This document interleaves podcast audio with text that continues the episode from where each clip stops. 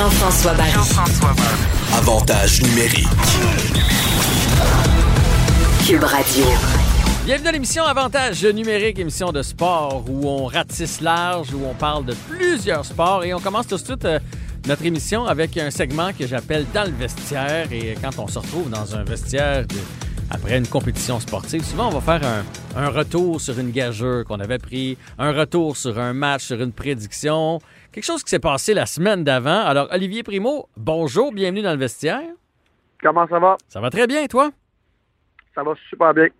Tu voulais revenir sur. euh, on a parlé des cartes de sport, la- Oui. la- de, de la folie, c'est reparti, quelque chose qu'on n'avait pas vu depuis un petit bout de temps, mais là, les, les- les cartes font fureur. Et tu voulais revenir sur euh, ce sujet-là dont on a traité la semaine dernière.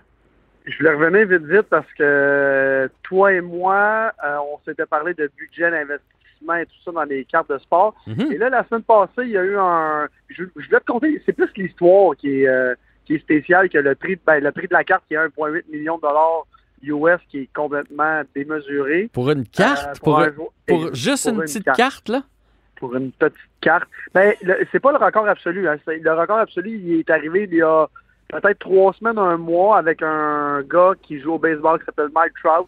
Oui. Euh, sa carte s'est vendue pour euh, près de 3 millions de dollars. Et là, la semaine passée, euh, un gars a vendu une carte de basketball à 1,8 million. Et je veux pas déformer son nom de famille, fait que je vais juste te dire son prénom qui s'appelle. Antalokumpo. Antalokumpo. Eh, exact- exactement. Euh, pour 1,8 million de dollars. Et la, la, je m'en ai dire, la joke dans tout ça, c'est que cette carte-là a été, excusez du bruit, là, euh, cette carte-là a été achetée en 2013 pour 7000 dollars par un gars sur eBay. Et euh, quand la, la personne a reçu la carte sur eBay, ben, de eBay, a sorti sa loupe, a commencé à l'examiner au, euh, au maximum et a découvert une petite tache jaune dans le coin de la carte. Alors, il était pas content, fait qu'il a rappelé, ben, il a réécrit au vendeur et il a renvoyé la carte qui avait payé 7000 dollars et le même gars qui a vendu la carte en 2014 vient de la vendre 1,8 million. Fait que quand je vous dis, oui, exactement. Fait que le gars, dis- le gars qui l'a retourné à cause de la taxe jaune vient de perdre 1,8 million. Exactement. Et euh, parce qu'à l'époque, bon, les cartes, oui, les cartes ont tout le temps eu une valeur quelconque, mais pas une aussi grosse valeur. Et là, quand on dit que le monde des cartes explose, ben c'est exactement ce qui est arrivé. Fait que la carte, euh, une de une, il y en a une sur la planète qui avait été vendue 7000 dollars et retournée. Mais le même vendeur n'a pas réussi à la revendre et là, l'a vendue il y a euh, à peu près deux semaines, 1,8 million de dollars US. Faut jamais oublier le US hein, pour nous Ouais. autres, qui est un petit 30% de plus. Fait que c'était la petite histoire de carte que je voulais Mais- vous conter. Mais il y en a une dans le monde, c'est ça que tu viens de me dire? C'est pour ça qu'elle vaut si cher? Exactement. Exactement, parce que tu sais, il y a presque tous les gros joueurs ont des cartes. Euh, on appelle ça une de une. Qu'il y en a une dans le monde qui a été signée par la personne, ou une de cinq, ou une de cent. Fait que la une de une, quand vous en avez une d'un gros, gros joueur, peu importe la marque ou la sorte de la, la carte, elle vaut cher parce que, ben dans le fond, elle vaut cher. Elle vaut ce que la, la personne veut payer, parce qu'il y en a juste une. Fait que lui, il avait la une de une qui était... euh, dans le fond, lui, il doit être bien content de l'avoir remboursé, le gars. Hein? Eh, que, ça, c'est sûr, mais Olivier, la, la personne qui a payé 1,8, là, ouais. je veux dire, qu'est-ce que tu fais avec une carte? À la limite, un- une toile, un tableau d'un grand peintre, je peux, une sculpture, je peux comprendre. Tu, sais, tu mets ça, mettons, tu as beaucoup de sous, tu mets ça dans une pièce quand les gens viennent souper, tu fais, ah, ici, là, j'ai un Picasso, j'ai payé ça 1,8. Une carte de hockey, tu, tu, t'as- tu peux rien, de, de, de, de- de basket dans ce cas-là, tu peux rien faire avec ça. j'avais la même discussion avec mes amis. Je suis comme, quand tu achètes une carte à 2 millions, tu fais quoi avec après? Ta, ta, ta, ta cage dans ton safe ou tu l'accroches en quelque part? Pour la montrer à tes amis? Mais, tu sais, on, on, on, on dit que c'est... Écoute, il y a six mois, je t'aurais dit que c'est complètement stupide. Mais en même temps, à quel point c'est stupide de payer un chandail signé par Michael Jordan 200 000? Tu sais, c'est la même, le même genre de, de, de truc euh, un peu spécial. Fait que la carte, euh, de LeBron James, euh, aussi rookie, s'est vendu euh, ça à peu près 1,8 million, mais c'est pas la une de une. C'est Mhm. la une de, je pense, 50. Et quand la carte s'est vendue, LeBron a tweeté, j'en ai quelques-unes à la maison. Fait que, tu sais, il y en a d'autres. mais, tu sais, là, le prix a été établi à ce prix-là, fait que ça va pas en bas, là, ça va juste aller en augmentant. Puis le monde qui paye 1,8 million, Ben là, je pense que c'est au, au maximum de la valeur de la carte, là, à moins que le, le gars devienne le LeBron James ou le Michael Jordan. Mais euh, en tout cas, fait que c'était c'était la petite histoire que je voulais compter là, du, euh, de la valeur des cartes qui explose en, en ce moment. Mais là, de 7 000 à 1,8 million, on comprend que ça peut pas bien bien plus exploser que ça. Fait que j'ai hâte de voir. C'est sûrement un collectionneur riche qui veut la garder. Je pense pas que c'est pour euh, de l'investissement. Mais euh, en tout cas, si vous avez une coupe de piastres, ben on sait jamais qu'est-ce qui peut arriver avec une, euh, une carte spéciale. Oui, on va, on va les garder, on va s'asseoir là-dessus. Euh, Oui. Je sais, euh, dans ta famille, vous avez des, des, des épiceries. Puis d'ailleurs, présentement, on dirait que tu es en train de, de transporter les chariots d'épicerie. Les... Je suis à côté pendant qu'on transporte du, du matériau. Regarde, on lâche jamais, nous autres. Fait que euh, continue de travailler pour te payer des cartes, mon Olivier. hey, là, euh, bientôt, on n'aura plus de hockey, mais euh, puis ça se pourrait que ce soit pour un petit bout, là, la Ligue nationale, cette semaine, qui a annoncé que ce ne sera probablement pas le 1er décembre, finalement, le retour de la Ligue nationale de hockey. Premièrement, avant de parler de ça, je voulais parler du renouvellement des billets de saison. On a vu notre ami François Lambert qui en a parlé cette semaine, qui a reçu la comme une tonne de briques la facture du Canadien de Montréal. Bienvenue chez le Canadien, payez-nous pour la saison. On ne sait pas s'il va en avoir une. Euh, et là, en même temps, on ne sait pas la saison va durer combien de temps. Je parlais à un de mes amis qui, joue dans la Ligue nationale et qui nous disait, écoute, moi, je gagne X montant si on joue un 60, 55 parties, ça va être extraordinaire. Et on parle plus, les rumeurs NHL, on parle plus de 50 euh, parties l'année prochaine. Fait que si tu gagnes un million de dollars, on va y aller pour un, un chiffre rond là, pour que tout le monde comprenne. Mhm. Si tu gagnes un million de dollars, tu joues 60 parties, ben, tu es payé 60% de ton salaire. On, on s'entend là-dessus. Mhm. Mais en même temps, les propriétaires n'ont pas les moyens de payer les, les personnes, même 60, 60 parce qu'ils n'ont pas de, reve- de revenus dans les dans les arénas qui, c'est évalué, puis là, c'est un chiffre qui est gardé un peu secret, mais c'est évalué à environ à 30 à 35% ce qui est, on s'entend, gigantesque là, pour les revenus, c'est c'est du profit pur. Fait que, là, c'est ça que le monde se demande. Qu'est-ce qui va se passer avec ça? Les joueurs veulent pas se faire prendre pour des épais non plus. Et les agents qui négocient en ce moment des contrats pour des années, eh, écoute, personne là la, la, la réponse. Est-ce qu'il va avoir un retour à la normale un jour? On le sait pas. Je pense que tout le monde pense que oui, mais c'est quoi le retour à la normale? C'est-tu dans deux ans? C'est-tu dans trois ans? C'est-tu dans six mois? C'est la journée qui trouve le vaccin. Puis là, avec les habitudes, on en parle souvent, les habitudes qui changent, puis ça va être des nouvelles habitudes. Est-ce que le monde va être habitué maintenant de l'écouter à la TV, puis ils vont se dire, ben regarde, comme François Lambert, ben moi, je vais, je vais, je vais sauver 30 000 par année parce que ça n'a plus de bon sens de payer ça. Ouais, Et surtout, ça se peut. je vais prendre l'exemple du Canadien de Montréal. J'ai pas le goût de payer 25 000 pour aller voir des gars de troisième et quatrième trio. Je le sais, là, le monde va me lancer des roches. Je le sais qu'on a, on a une jeune équipe. Euh, puis ça va être excitant de les voir, mais en ce moment, entre toi et moi, là, on n'en parle pas là, à personne d'autre. Est-ce que tu paierais 30 000 pour renouveler ta billet de saison en ce moment? là? Non, non, ben, euh, ben, avoir les moyens, non. Mais quand, ça, quand le, le hockey va repartir pour vrai, oui, je renouvellerai. Mais parce qu'on est ici à Montréal, on s'entend, il y a plusieurs marchés Oui. dans la Ligue où l'engouement est un peu moins là. là. Ben, c'est sûr que si on parle de, la Caroline, je pense pas qu'il va y avoir ben ben du monde qui vont renouveler leur, leur billet de saison. Mais en même temps, puis là, c'est la, la petite ligne de menace que j'ai. Ben, c'est pas une ligne de menace parce que s'il y avait une saison normale, ça serait pas de menace. Mais le si vous payez pas, vous perdez votre place. Tu sais, François Lambert disait que ça fait, je pense, 15 ou 20 ans qu'il y a des billets de saison. Et là, s'il paye pas, il perd sa place. Fait que, en même temps, puis là, oui, c'est remboursable, mais tu sais, il y en a beaucoup que c'est des compagnies aussi qui avaient ça. Puis, et, tu sais, ben, je- Ah, Il y a des, il y a des compagnies exemple. qui ont la vie plus dure là, présentement. Là. C'est pas tout le monde qui a un petit 30 000 euh, de lousse. Puis c'est surtout que, mettons, un gars comme François Lambert ou d'autres décident de ne pas renouveler. Ils vont, le Canadien va peut-être courir après ces gens-là là, quand ça va repartir pour qu'ils reprennent leur billet de saison. Fait que c'est un peu frondeur de leur part. ben, je vous confirme qu'ils vont courir après le monde. Puis en même temps, j'écoutais Marc Bergevin puis tout ça. On le sait qu'on on s'en va dans la bonne direction. En tout cas, je nous le souhaite. Euh, on le sait qu'on va avoir une meilleure équipe. On le sait qu'on a une très bonne, une très bonne banque de jeunes. Mais là, on est en, en pandémie, puis je vais vous donner un petit exemple. Euh, avec le Beach Club, si j'avais des billets de saison, j'en ai pas, ben je, c'est sûr que je les reprends pas. En ce moment, ma business est à terre. Là. Fait que tu sais, pour ceux qui en ont, il y a, il y a énormément de business qui sont à terre en ce moment. Mhm. Euh, c'est, c'est comme un dilemme. Fait que c'est soit j'y prends, puis là, je prends le risque de peut-être me faire rembourser un jour, puis là, une fois qu'ils ont ton argent, c'est quand qu'ils te remboursent. Là. on ne sait pas. Là. Si la saison est annulée ou à 50% ils vont te dire je te rembourse 50% ou je te donne un crédit sur l'année prochaine? Ça, c'est ce que je m'attends à. c'est comme une compagnie de téléphone, quand tu payes trop, ils te le remboursent pas, ils te mm-hmm. l'éponge. Fait que, fait que c'était mon petit concern en ce moment sur le sur le sur le sur la saison 2021 euh, qui s'en vient de la NHL, que je pense pas, excusez, le livreur vient de sortir, euh, que je pense pas qu'il va arriver euh, l'année prochaine. Puis même s'il y a un 50 ou 60 parties qui jouent, écoute, les propriétaires ne seront pas capables, ben, certains propriétaires ne seront jamais capables de payer les, les, joueurs à plein salaire. Et le, joueur à qui je parlais me disait, Ali, l'année prochaine, non seulement ben, je vais perdre un gros, gros montant de mon salaire, mais là, ils sont en train de négocier qu'il va falloir peut-être qu'on paye une partie des pertes mhm. des propriétaires. Mhm. Puis, tu sais, j'écoutais José mais, Mais ça, en, même temps, c'est les joueurs, lors de la dernière convention, qui ont voulu un peu y aller comme ça. Plus vous en faites, plus on en fait. Ils, se pensaient bien bright. Sauf que là, finalement, moins vous en faites, ben moins ils en font eux autres aussi. Là, ça va dans les deux sens. Exactement. Ben là, je pense pas que personne n'avait prévu la COVID. Non. Mais en même temps, en même temps, j'écoutais José Taudard qui disait Moi, dans le lockout, j'ai perdu, il venait d'avoir un contrat garanti, il a perdu 6 millions de dollars. Fait qu'il dit même si le joueur à 50% ben 50% c'est déjà mieux que zéro.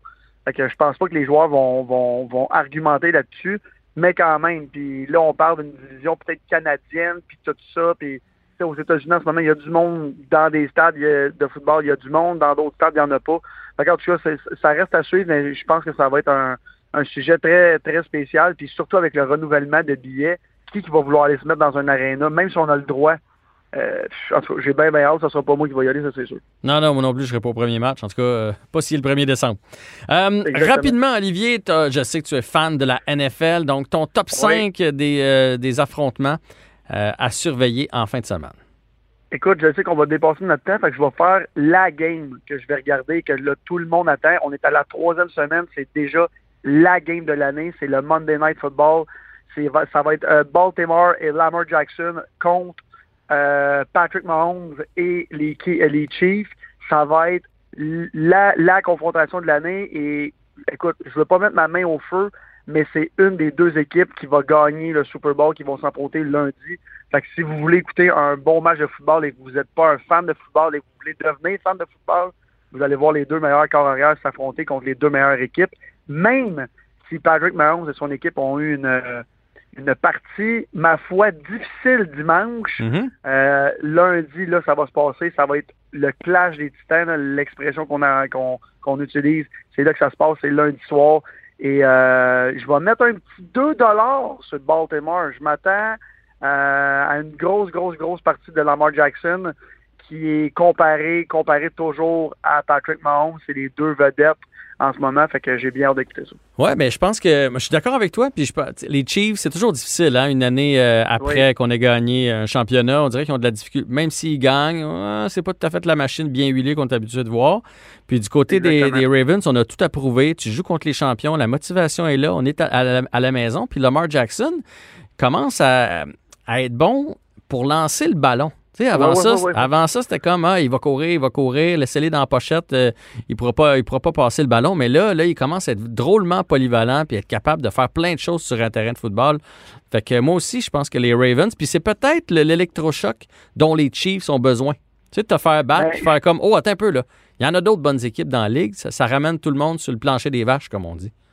Peut-être, puis en même temps, si les Chiefs gagnent, c'est peut-être l'électrochoc aussi qui vont dire Bon, parfait, là on, revient au top, on vient de battre euh, nos concurrents numéro un.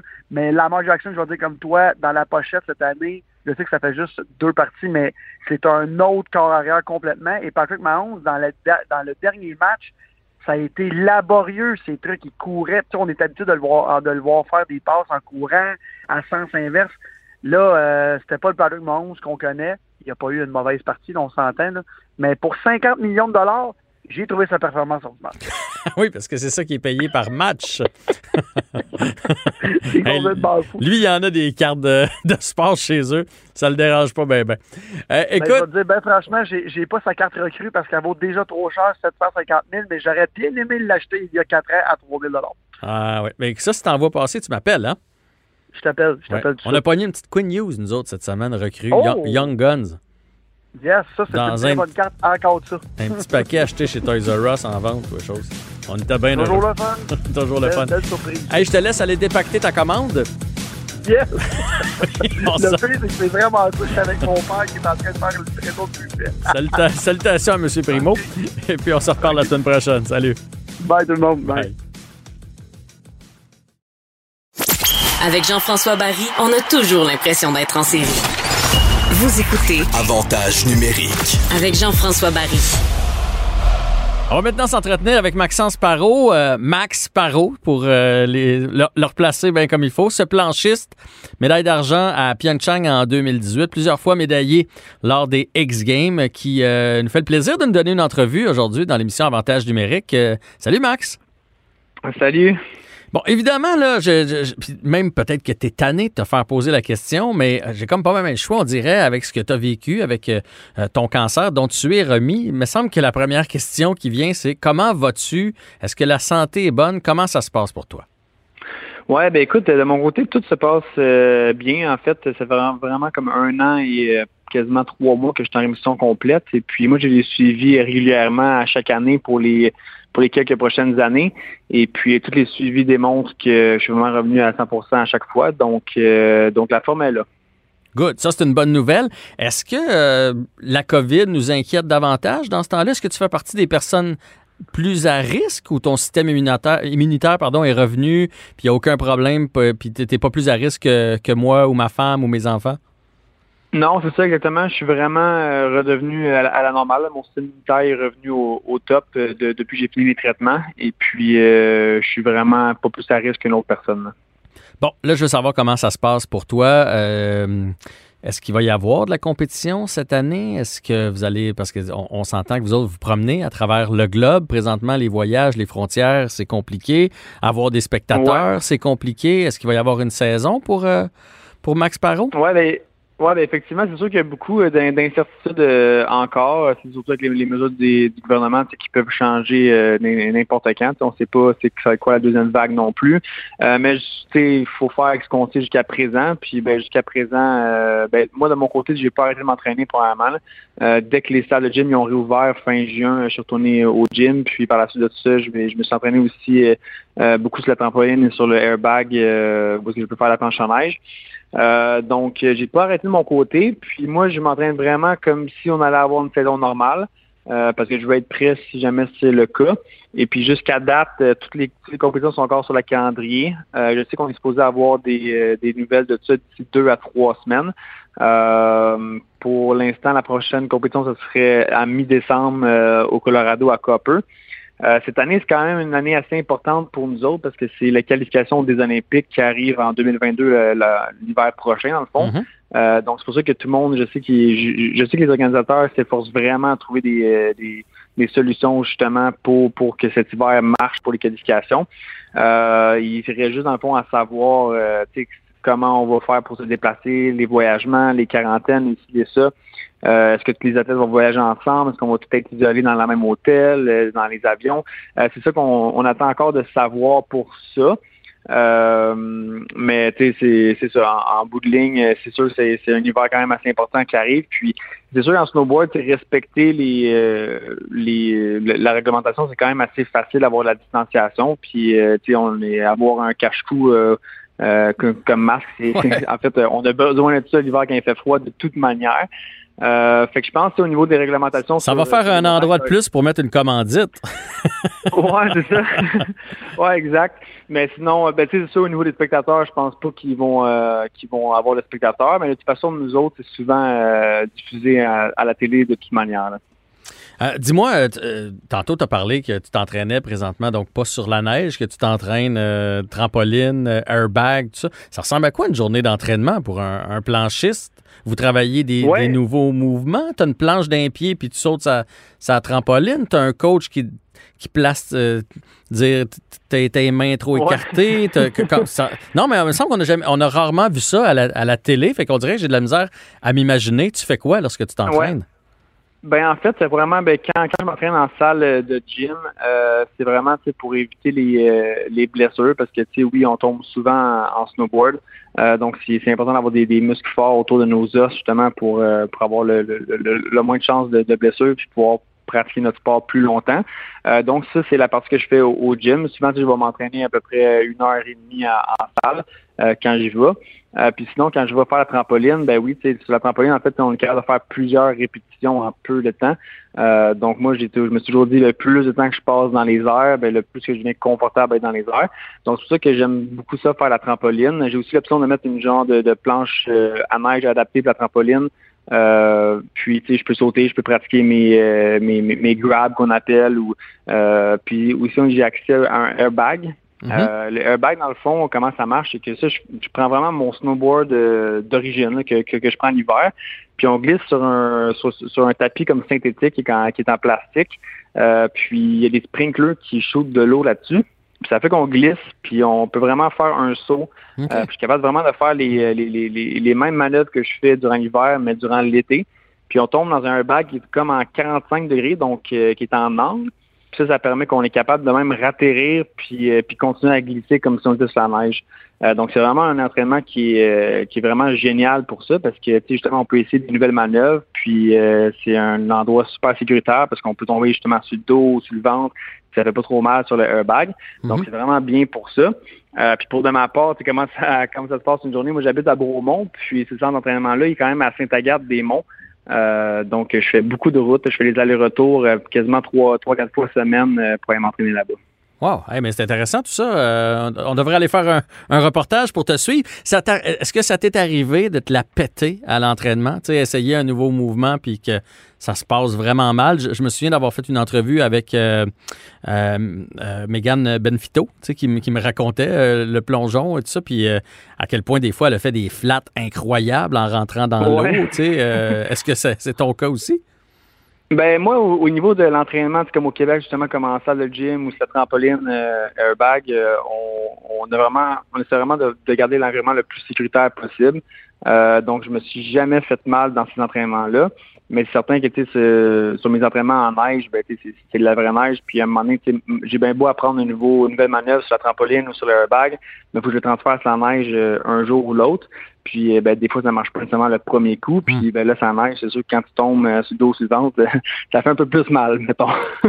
c'est sûr. Hey, j'ai lu que, bon, oui, tu t'entraînes pas sur la, sur la neige. Il y en a d'autres qui sont partis en Europe qui s'entraînent sur la neige. Toi, tu as dit, moi, je vais être patient ici, je suis bien à l'aise avec ça. Est-ce que euh, les épreuves de santé auxquelles tu as, as, dû faire face t'ont amené cette espèce de résilience? Euh, tu sais, on, dirait qu'on a de la misère à se mettre en veilleuse à cause de la pandémie. Euh, quand j'ai lu ton commentaire, je me suis dit, sûrement que, que le fait qu'il y ait eu le, cancer, ça aide à relativiser après ça ce qui a de l'importance dans la vie. Euh, ben oui, c'est certain, c'est c'est certain que oui. Euh, je vis vraiment plus le, le, le présent. Ma, ma carrière est très importante pour moi, mais mais c'est pas juste ça que, que, dans la vie non plus. Euh, moi, le Québec, j'ai toujours été en amour avec le Québec. J'adore ça, vivre ici, voir ma famille, mes amis. Euh, c'est très important pour moi. Euh, donc, en fait, moi, je suis content justement d'avoir accès justement à ces centres d'entraînement-là ici au Québec parce que dans le passé, quand on n'avait pas ça, il fallait toujours que je voyage dans les hémisphères sud pour m'entraîner. Euh, donc, moi, c'est sûr, ça me permet de passer plus de temps au Québec. Donc, je suis content, c'est certain. Euh, mais sinon, c'est, tu sais, j'aurais vraiment aimé ça retourner, aller en Suisse justement où est-ce que tout le monde sont en ce moment même. Euh, c'est là que je vois à chaque année. Puis, tu sais, ça fait quand même déjà euh, huit mois que j'ai pas touché à la neige. Donc, j'ai très, très hâte de, de, de, de, toucher à la neige vraiment parce que, tu sais, le, snowboard, c'est ça ma passion. Cependant, moi, ce qui, ce qui, ce qui m'énervait un peu, c'est que quand on revient, tu sais, il faut faire la quarantaine de deux semaines. Puis moi, tu sais, de rester chez moi pendant deux semaines, euh, ben moi, dans ma tête, ben, je perds un autre deux semaines d'entraînement. Mhm. Donc, euh, c'est pour ça que de mon côté, j'ai décidé de rester ici et de continuer à m'entraîner euh, au Québec pour l'instant. Euh, c'est certain que si, admettons, il n'y aurait pas eu cette quarantaine-là, ben, c'est sûr que je serais parti en Suisse. Je comprends. C'est un sport de jeunes, les, les X-Games, le, planchiste, euh, euh, ne serait-ce que parce que c'est casse-cou, puis les plus jeunes arrivent, puis ils ont des nouveaux mouvements et tout ça. Fait que là, toi, bon, ta maladie, tu as été un petit peu sur le carreau à cause de ça, bien évidemment. Là, la pandémie, est-ce que tu sens les jeunes souffler en arrière, là, puis te dire, eh boy, il m'en reste pas pour tant d'années parce que lui, il arrive, il a 19 ans, puis il est pas piqué des verres? Euh, ben, honnêtement, oui, je vois les euh, je, vois les jeunes, puis écoute, sont, sont très, très, très bons. Euh, puis, mettons, je me compare quand j'avais leur âge, puis qu'est-ce qu'ils sont capables de faire aujourd'hui, ben, tu sais, c'est vraiment à un autre niveau. Euh, donc, ils sont là. mais par contre, moi, de, mon côté, ce qui est ce chose d'autre, c'est que ça fait comme quasiment cinq années de, de, de suite qu'à chaque année, euh, ben là, excepté l'an passé quand, quand j'ai manqué ma saison, mais toutes les autres années, à chaque année, je viens toujours de meilleur en meilleur. Puis encore une fois, la, la saison dernière, c'était une de mes meilleures saisons euh, de, ma carrière. Puis même là, après l'entraînement que j'ai eu cet été, je, regarde l'hiver qui s'en vient, puis euh, je, suis quand même confiant d'avoir un bon hiver, mais je me sens vraiment au, je me sens au top. Je, je, vois, on dirait que je vois pas du tout que, que que, je deviens moins bon que les autres me rattrapent plus. On dirait que je fais encore évoluer le, sport d'année en année. Donc, on va voir que ça, jusqu'à quel âge ça me mène, mais jusqu'à date, euh, le, le, pic, il continue de passer à chaque année. C'est ça la bonne nouvelle, comme disait ma grand-mère qui a vécu euh, plus de 90 ans, c'est dans la tête que ça se passe. Euh, tu, es ambassadeur pour Illumine la nuit organisée par la Société de, la leucémie et du euh, lymphome du Canada. Qu'est-ce que c'est cet événement-là? On comprend pourquoi tu es associé. Qu'est-ce que c'est? Ça a lieu quand? Comment on peut vous aider? Oui, dans le fond, cet événement-là, ça a lieu le 24 octobre prochain. dans le passé, c'était une marche qui se passait au Parc Jean-Drapeau. Euh, il y avait au-dessus de, je pense, 8000 personnes qui, qui étaient là. C'était vraiment un événement très émouvant. Euh, cette année, avec la COVID, on va faire ça via le web euh, pour la sécurité de, de, tout le monde. Et puis, dans le fond, ça va être un événement où est-ce qu'on va raconter nos, nos histoires, où est-ce qu'on va se euh, rendre hommage au niveau zéro, est-ce qu'on va se mémorer ceux qui en sont décédés, euh, ou est-ce qu'on va donner espoir aux, personnes qui combattent le, cancer présentement. Puis le but, ben, c'est dans le fond que, chaque groupe qui s'inscrit dans le fond à illumine-la-nuit.ca ramasse le plus d'argent possible pour aider la cause. Puis, tu sais, juste vous mettre en contexte à quel point l'argent amassé dans les dernières années ont aidé à la cause. pour moi, pour mon cancer que j'ai combattu l'an passé, euh, en 1960, le, taux de survie n'était que de 10 Puis grâce à tous les dons qui ont été amassés euh, par cette société-là durant les, les, dernières dizaines euh, d'années, pour mon cancer, c'est rendu à 85% hmm. Donc ça l'a vraiment énormément aidé. puis ben là, on arrive, on arrive proche de 100%, mais on n'est pas encore là. Il y a encore du monde qui, qui, qui en meurt chaque année. Donc pour moi, c'est vraiment, c'est vraiment important de, de, de sensibiliser le plus de, personnes possible pour qu'on y arrive à ce 100%-là. Oui, puis on, connaît tous quelqu'un dans notre entourage qui a eu un cancer, peu, peu importe euh, où dans, le corps, mais on sait à quel point c'est important. Donc, illumine la nuit. On peut aller sur le site Internet, faire notre don. Et bravo pour ton rôle euh, d'ambassadeur, de prendre le temps de t'impliquer. Et bravo pour ta carrière aussi et bonne chance pour ta saison. Ben merci beaucoup. Grand plaisir. Donc, euh, le snowboarder Max Parot qui est en entrevue avec nous. Bonne journée.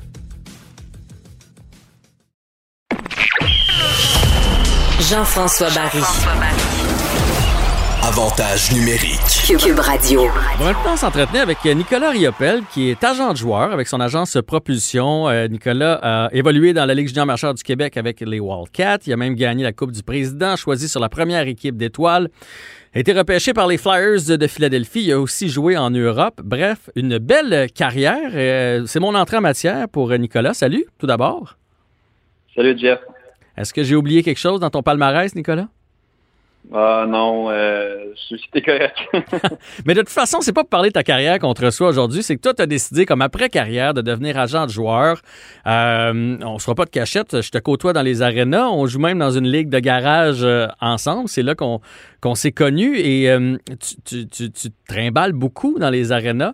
C'est ce que je trouvais intéressant d'apprendre aux gens aujourd'hui. Tu on voit les gros agents, euh, euh, de temps en temps, on entend parler d'eux autres à la télé, les grosses, grosses, grosses agences, mais il y a aussi plein de dépisteurs, plein d'agences, plein de gens qui se promènent dans les arénas pour recruter du talent. C'est euh, ce segment-là de ta vie dont je veux qu'on parle. Mais la première question, c'est pourquoi avoir choisi de devenir agent de joueur? Parce qu'on s'entend qu'il y en a beaucoup. C'est déjà un peu saturé comme marché. Est-ce qu'il y a de la place pour les, les jeunes loups dans ce domaine-là? Écoute, Jeff, moi, dans le fond, ça a commencé quand j'étais euh, jeune au niveau euh, Jet 3, euh, Bantam, Bantam 3.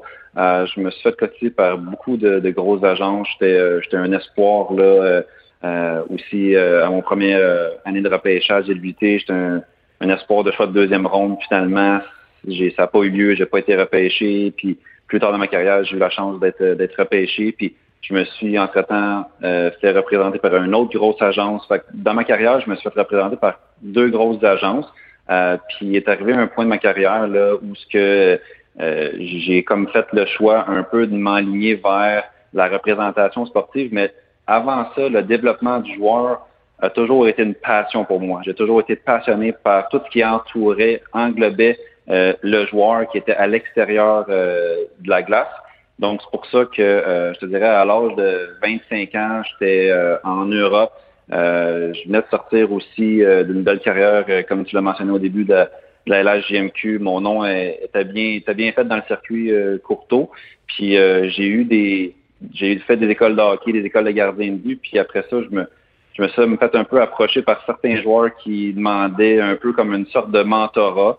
Euh, pour les aider en vue soit du repêchage ou en vue euh, euh, soit de faire un peu comme un, un family advisor pour pour leur saison. Puis ça a mhm. débouché que j'ai j'ai adoré ça. puis même notre premier joueur à sa première année a eu un camp d'entraînement avec le, avec le Canadien de Montréal.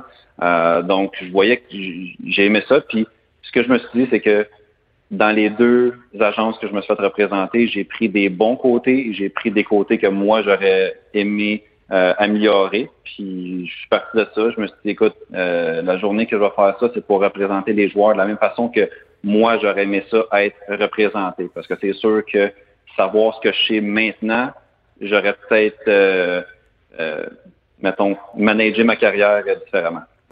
Euh, parlons-en du, terme family advisor, donc des conseillers familiaux, parce que ce qu'on voit toujours, c'est Alan Walsh, là, mettons, ou Pat Brisson, qui représente les gars de la Ligue nationale de hockey. Mais il y a un travail qui se fait quand les gars sont, quand les joueurs sont des espoirs, quand ils sont plus jeunes, et c'est un travail qui est fait autant avec le joueur, l'équipe, le programme sportif et la famille surtout. Puis vous autres, les agents, vous êtes comme un espèce de, de mentor pour les guider dans la bonne direction, faire sûr qu'ils ne s'égarent pas, faire sûr qu'ils ne s'enfent pas la tête, faire sûr qu'ils progressent d'une année à l'autre. Oui, exactement. Puis dans le fond, notre rôle, euh, nous, euh, Jean-François, tu le sais, c'est vraiment euh, l'âge à laquelle on, on, va vers les joueurs, leur famille. Euh, c'est vers l'âge de 14-15 ans. C'est très jeune. Donc, euh, en premier, c'est vraiment pas vers le joueur qu'on va, mais c'est surtout vers la famille, d'avoir un lien de confiance envers la famille, euh, un peu dire notre plan. Puis, tu sais, le rôle d'un agent, je pense que c'est plus notre titre que vraiment ce qu'on fait pour les ces, ces, jeunes de, cet âge-là. tu sais, comme je te dis, moi, je suis plus un, un consultant, là, tu sais, vers les Bantam, Midget, euh, début junior, je pense j'agis plus comme un consultant. Euh, je crois que c'est un peu le temps qu'on rentre en, ligne de compte. Pourquoi? Parce que je pense que tu l'as vécu avec, euh, avec ton, ton, jeune garçon Nathan. Arrivé au niveau Midget 3, il y a comme une genre de barrière qui s'installe entre le papa puis l'équipe, puis tu mm-hmm. veux pas parler directement à l'équipe.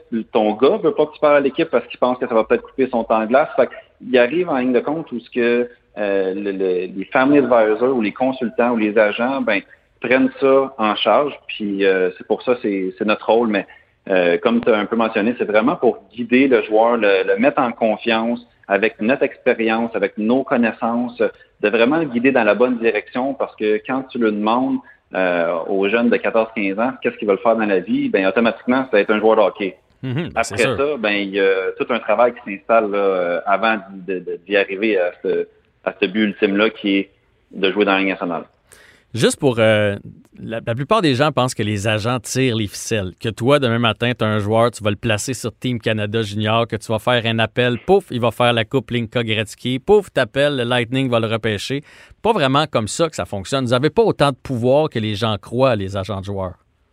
Non, non, non. C'est sûr que nos connaissances, les contacts qu'on peut se faire avec les années, oui, ça va nous servir à un moment de notre carrière. Mais honnêtement, qui est le plus facile à représenter, c'est des joueurs élites, mhm. comme des euh, Alexis Lafrenière, tous ces, ce type de joueurs-là, c'est ce qui est le plus facile parce que c'est les équipes qui t'appellent directement. Tu n'as pas vraiment de, de, grand travail là, à faire à part justement euh, bien l'entourer, bien le conseiller, puis encore une fois, vraiment de le mettre en confiance, puis d'être sûr que euh, il laisse, il, reste sur le droit chemin, puis qu'il s'en pas la tête, puis que ouais, puis commence pas à avoir des mauvaises euh, habitudes justement parce que il a, l'habitude de toujours être meilleur que les, que les autres dans sa catégorie d'âge. Fait, fait, que c'est vraiment comme ça, mais non, on n'a pas, oui, on a bien beau être agent, mais c'est pas vrai que demain matin, si je fais un appel à une équipe, ça va faire que mon joueur va être repêché en deuxième ronde au lieu d'être en, en sixième ronde. C'est pas euh, comme ça que ça marche. Là, il y a peut-être des gens qui nous écoutent qui disent Ça a l'air cool, être agent. Moi, je connais mon hockey. Je devrais faire ça dans la vie. Euh, oui, c'est cool, mais en même temps, c'est du temps. Euh, moi, j'en reviens pas du nombre de parties de, hockey que tu peux voir dans une saison, du millage que tu peux faire sur ta voiture. As-tu déjà comptabilisé tout ça? Le nombre d'arénas que tu visites, puis le nombre d'heures que tu passes dans ta voiture à aller, à aller voir des jeunes talents? Oui, ben écoute, euh, moi je te dirais là que euh, tu ça fait cinq ans qu'on est en opération. Moi, j'ai commencé à représenter des joueurs euh, deux ans avant de, prendre ma retraite. Donc, c'est sûr que la majorité de notre clientèle était plus vers les joueurs qui s'en allaient vers, vers l'Europe. mais depuis que je fais ça à temps plein, là, dans les deux dernières années, j'ai calculé que je voyais 150 matchs par saison de tous les niveaux confondus, qui ça part du Bantam 3 euh, aller jusqu'à la Ligue américaine. Puis ça aussi, genre, ça c'est dans les pieds dans l'aréna. C'est pas les, les, matchs que je peux regarder euh, à la TV ou autre. Puis je calcule un autre 50 à 100 matchs de plus euh, que je regarde là, euh, de mes joueurs qui jouent en Europe, comme aujourd'hui. On avait Charles-David Baudouin là, qui, qui joue en Autriche. C'était son premier match de la saison. Puis justement, avant de rentrer en nombre, j'étais déjà en train de, de, le regarder. Fait que c'est pour ça, c'est tout le temps, c'est constamment euh, d'évaluation, c'est constamment euh, du renforcement positif. Fait que oui, c'est environ euh, plus ou moins le 200, 250 matchs que tu dois regarder. Puis le monde des OK, mais pourquoi tu dois regarder autant de matchs? Moi, mon rôle, puis un peu le rôle des, des recruteurs, c'est de regarder ce que tu vois pas sur une, une feuille de match. Mm-hmm. Donc, tu sais, l'éthique de travail, les détails, euh, la vision, euh, le sens du jeu, les prises de décision rapides, euh, le, le, le, prix que tu, tu, payes pour faire un jeu, euh, la communication. Fait que c'est pour ça que justement quand tu veux évaluer un joueur et voir le joueur évoluer en même temps, ben tu te dois d'être présent au match parce que oui, les agents, c'est bien beau, mais c'est pas vrai que je fais un, un vol à Los Angeles en avion à chaque deux semaines juste pour aller euh, prendre un café. C'est plus que ça. Là. Ben oui, le but, c'est d'encadrer le joueur puis de continuer à pousser dans la bonne direction pour lui. Dernière question, malheureusement, le, temps passe vite. Ça a dû être compliqué cette année avec la COVID. Tu parles de ton protégé qui est en Europe. J'imagine que euh, ça a été dur de placer du monde là-bas. Après ça, tous les, transferts, la Ligue américaine qui joue pas, donc des joueurs de la Ligue américaine qui ont peut-être dit, bon, ben d'abord, je vais m'en aller en Europe. Ça a dû être une année assez rock'n'roll pour les agents. Ouais, je te dirais que cet été, là, euh, je commençais, je me levais des fois à 5-6 heures le matin, puis je continue de le faire euh, pour justement communiquer directement avec les clubs euh, en Europe. oui, j'aime beaucoup le, système de la bulle. c'est incroyable ce que la Ligue nationale a fait. puis je dirais jamais non à avoir du hockey, mais ce qui a fait qu'il a poussé le début de saison prochain, ça aurait peut-être été poussé malgré qu'il n'y aurait pas eu de bulle, c'est pas ça que je dis, mais c'est que là, ça, ça a poussé les joueurs du niveau euh, Ligue nationale qui n'ont pas participé aux séries, Ligue américaine, East Coast, universitaire, à tout vouloir jouer en Europe. Euh, les ligues d'Europe, certaines ligues ont fermé ou ont juste décidé de pas opérer cette année parce que c'était plus coûteux pour eux d'opérer sans spectateurs que, que de pas d'opérer du tout. Fait que ça, ça a fait que euh, une centaine de joueurs euh, revenus sur le marché.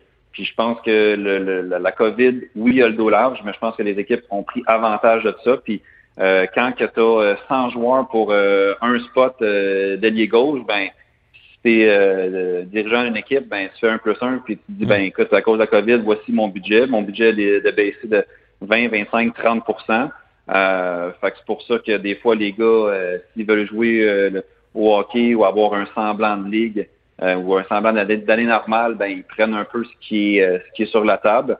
Puis c'est, écoute, dans l'ensemble, nous, de notre côté, on est, on est quand même satisfait. On a signé 21 contrats professionnels, dont, je te dirais, 15 côtés européens.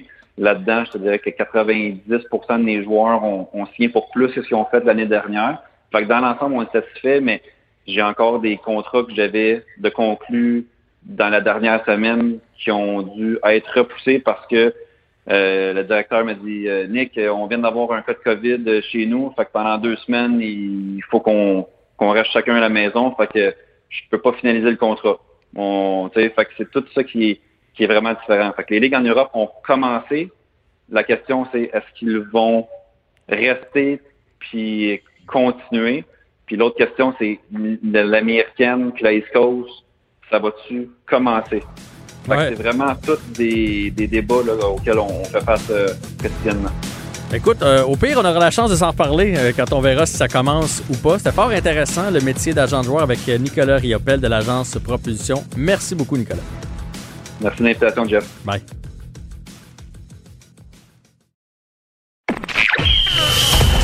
Jean-François Barry. Avantage numérique. Cube Radio. On a la chance d'avoir à l'émission aujourd'hui le numéro 33 du Canadien de Montréal, maintenant entraîneur des remparts euh, de Québec, Patrick Roy. Salut Patrick, merci d'avoir accepté l'invitation. Ça fait plaisir, merci.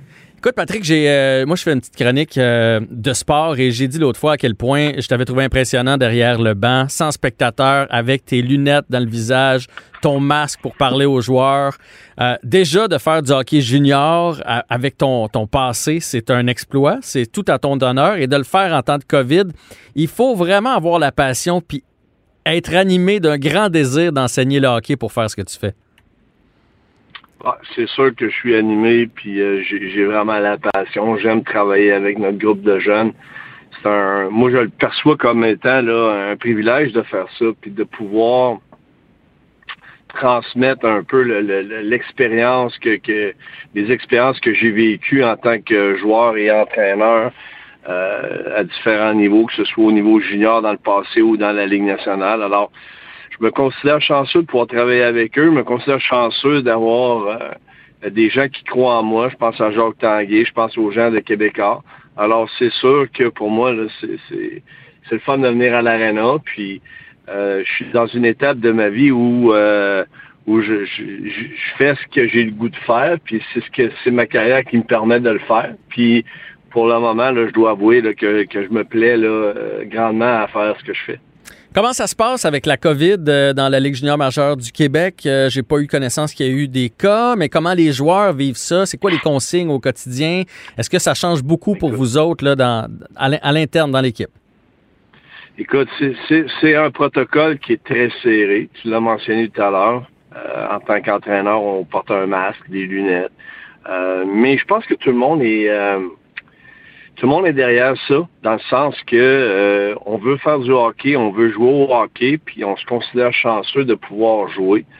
Alors, euh, c'est sûr qu'il euh, y a beaucoup là, de il y a beaucoup de, de, de, détails qui, qui se doivent d'être respectés par les joueurs. Tu sais, d'exemple, lorsqu'on arrive à l'aréna, on prend notre température. Lorsqu'on est à l'intérieur, on porte le masque. Lorsqu'on est en meeting, les meetings se font avec des masques. Euh, le seul moment où on enlève les masques, c'est lorsqu'on embarque sur la patinoire. Alors, euh, puis à l'extérieur de la patinoire, ben on, a comme un peu un, partenariat, si tu veux, avec les joueurs. à un moment donné, il faut, faut leur faire confiance, puis il faut qu'ils comprennent l'importance de bien se conduire à l'extérieur, puis d'essayer de, faire le plus attention possible, justement pour ne pas rentrer en contact avec des gens qui pourraient être euh, testés positifs à la COVID. Mais Écoute, on, est conscient qu'on est chanceux, on essaye de faire le plus attention, mhm. puis euh, on reste à l'intérieur de, du protocole. Alors c'est c'est ce qui nous permet, mais en même temps, je veux dire, c'est le prix à payer pour tous et chacun qui veut faire du hockey. On en est où avec les remparts cette année? On s'attend à quel genre de saison? Parce qu'on sait que le hockey junior, c'est cyclique. Euh, il y a des années où on est en reconstruction, puis il y a des années où on est des, euh, des aspirants aux grands honneurs. Vous en êtes où, vous autres, dans votre plan?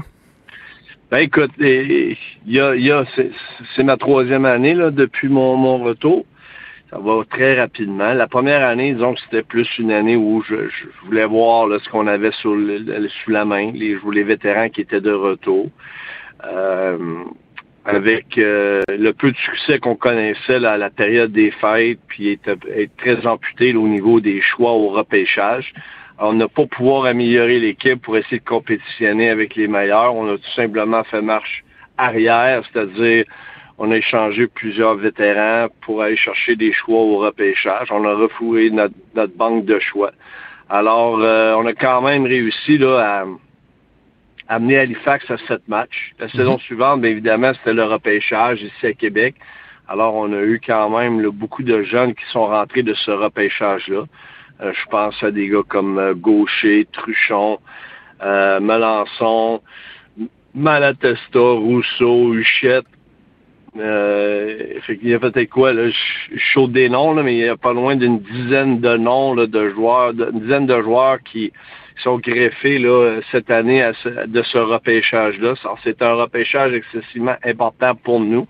Mais je te dirais que l'année passée, en ayant 5-16 ans, ça nous a permis là, de, de, les développer puis de travailler avec eux autres. Puis au fait, ben, on a réussi là, à aller chercher un gars comme Théo Rochette, un gars comme Cole Cormier, dans les transactions qui nous ont permis d'échanger des gars comme euh, euh, Bibo puis euh, Coxhead.